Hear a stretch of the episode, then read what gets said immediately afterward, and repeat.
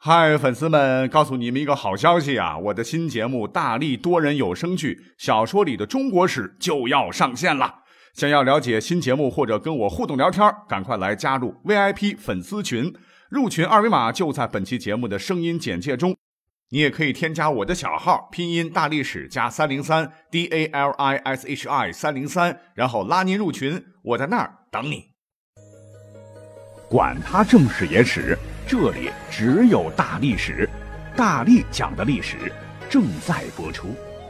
欢迎收听本节目啊！我之前讲过一期古代的这个幽默的判案故事集，今天呢，我们再来讲一个古代司法制度不健全导致的一个奇葩罪行。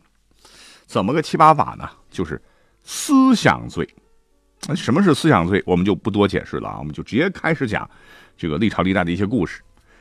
第一个故事啊，发生在汉景帝时期。汉景帝叫刘启啊，他推行了削藩策，然后削这个诸侯的封地啊，平定七国之乱，巩固中央集权，然后勤俭治国，奉行与民休息政策，发展生产，减轻税负，和老爹呃一起开创了历史上有名的文景之治。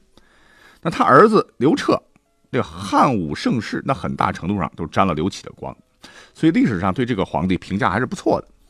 那么话说呢？他手底下当时有个大将啊，唤作周亚夫，那也是西汉名将了，替刘启摆平了七国之乱，保住了皇位，功劳大大。可是汉景帝却很不爽他，老想找机会要把他除掉。为什么呢？啊，就是因为这个周亚夫他得罪人了啊。为什么得罪人？就是性格上太讲原则了，太较真儿了。这周亚夫讲原则，从汉文帝开始那就已经是天下皆知了。这汉文帝就是汉景帝他老爹嘛，在世的时候，当年这个匈奴人很凶悍，大举入侵呐，周亚夫就带军出征了。那汉文帝就为了鼓励将士，亲自到军营劳军，结果啊，竟然吃了闭门羹啊！因为士兵们竟然对这个皇帝不理不睬啊，只知道有将军而不知道有皇帝，一切都要公事公办。这汉文帝无奈，就跑到了周亚夫的大帐外。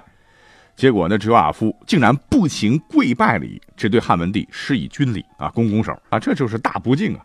好在汉文帝是一个好皇帝啊，那时候他就对太子，也就是后来的汉景帝说啊，说周亚夫啊很讲原则性，军纪整肃，如果将来遇到大事，周亚夫绝对是一个难得的人才。嗯，只可惜汉景帝他毕竟不是汉文帝啊，他最后可没听他爸的话。刚讲了啊，汉景帝即位之后呢，就为了巩固中央集权，听了晁错的建议，要削夺诸侯的权利。那哪成啊？这七个诸侯王直接不干了，就发动了叛乱，领头的就是吴王和楚王。朝廷这边扛不住啊，就任命周亚夫为太尉，与叛军激战。当时呢，还有个诸侯王叫梁王，啊，他跟朝廷是一条心的，和楚军呐就乒乒乓打得很惨烈。梁王这边呢，战事吃紧呢，就向当时的周亚夫请求支援。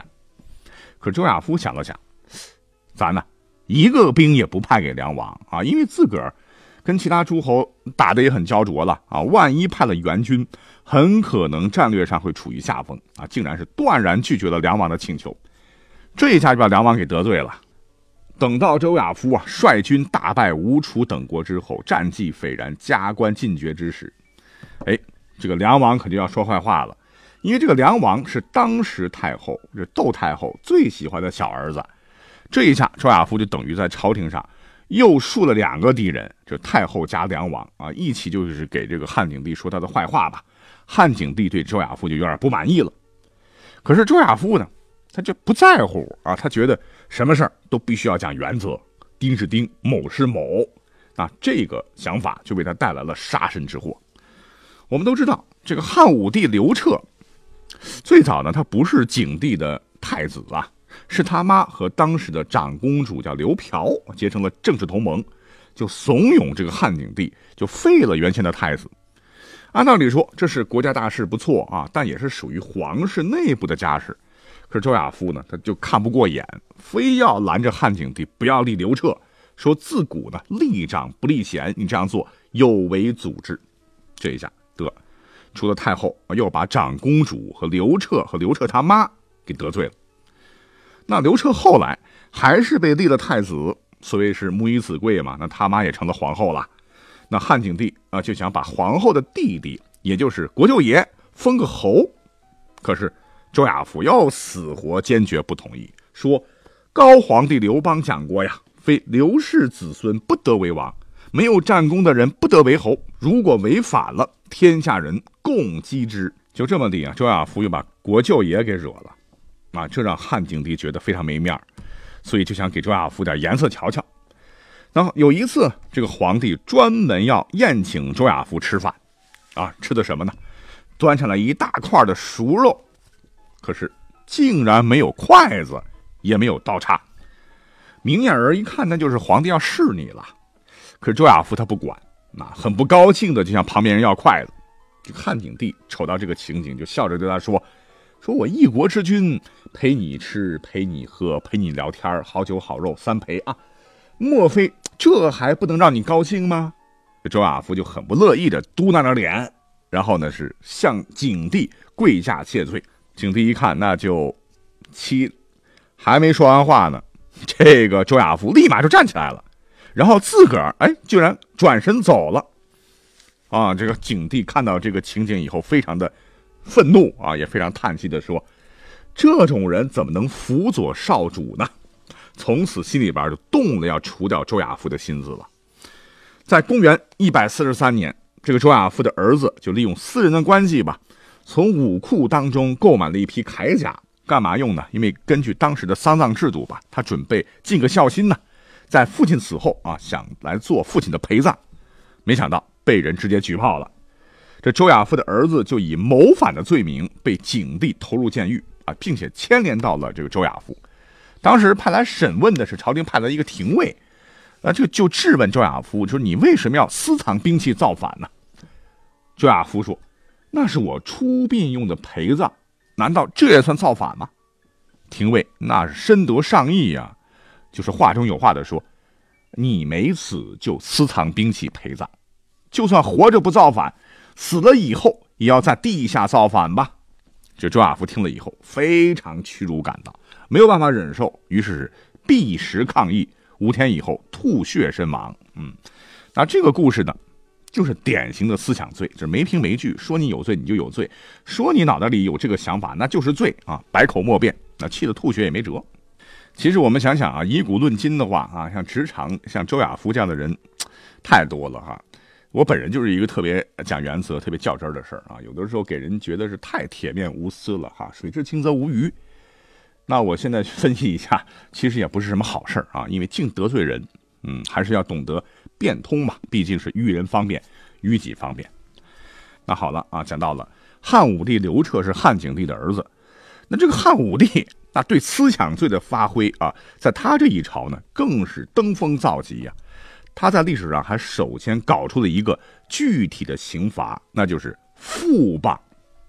所以诽谤就是在杜甫之中。诽谤皇帝，这管你说不说，皇帝仅凭自己的臆断呢，啊，就可以给予严厉的制裁。那这就没办法了，就是汉武帝看你不顺眼，一个诽谤啊，你就领死吧。撞上枪口的呢，就是当时的名臣窦婴啊，以及他的兄弟。窦婴姓窦啊，原本就是窦太后的亲侄子，就是汉景帝的表兄，也是汉武帝的表叔啊。呃，能力也很强，官做的也挺大，做了丞相。可是这个窦太后老了。这个窦婴就没靠山了啊！在当朝呢，还有一个外戚叫田汾，是汉景帝的皇后，也就是汉武帝老妈的同母弟弟啊。那这这个排一排就是汉武帝的舅舅，那亲缘关系更近了。由于田汾呢是天资聪明，又很有口才啊，又有同母异父的姐姐汉武帝老妈罩着，就渐渐的取代了窦婴丞相位置，此消彼长就成了朝廷的重臣。那所谓是落了毛的凤凰不如鸡啊。那面对失了势的老领导窦婴啊，这个田粉是小人得志，时不时的会挖苦寒碜窦婴。那这呢，让和窦婴关系不错的一个叫做灌夫的伙计呢，非常生气。有一次在田汾家的这个婚宴上，这个灌夫是喝了两杯吧，是痛骂田汾，让田汾感觉到面上下不来啊，于是就是罗织罪名，以骂作不敬的罪名，就是也是谩骂同坐的人的这个罪吧，这个汉武帝告状啊，打算。灭其满门啊！那面对好友被下狱，耿直、非常重义气的这个窦婴啊，就竭力的营救灌夫，是当着刘彻的面，不惜揭穿田汾的阴谋，也不怕得罪当朝的太后，也不给皇帝台阶下啊，是措辞严厉，据理力争。这让田汾当时很生气啊，很也很惧怕，他觉得这个骂做不敬，这个罪是不是有点说太轻了啊？那这样的话就把冠夫搞掉是站不住脚的。干脆啊，咱一不做二不休，捎带着窦婴直接来个大不敬得了。啊，这个大不敬，这个罪过古代非常非常重，因为这个罪的受害人是皇帝，侵犯皇帝人身权利和尊严，那你还能活吗？那于是这个田汾呢，就跑到汉武帝面前，说了这么一番歹毒的话，说有幸现在天下安定欢乐，哎，我呢做了个太平丞相。做错的事儿很多啊，最多就是喜欢歌舞升平啊，声色犬马，养些弃子能工巧匠。那窦婴怎么说我？最多我不过就是犯了点经济上或者是作风上的问题。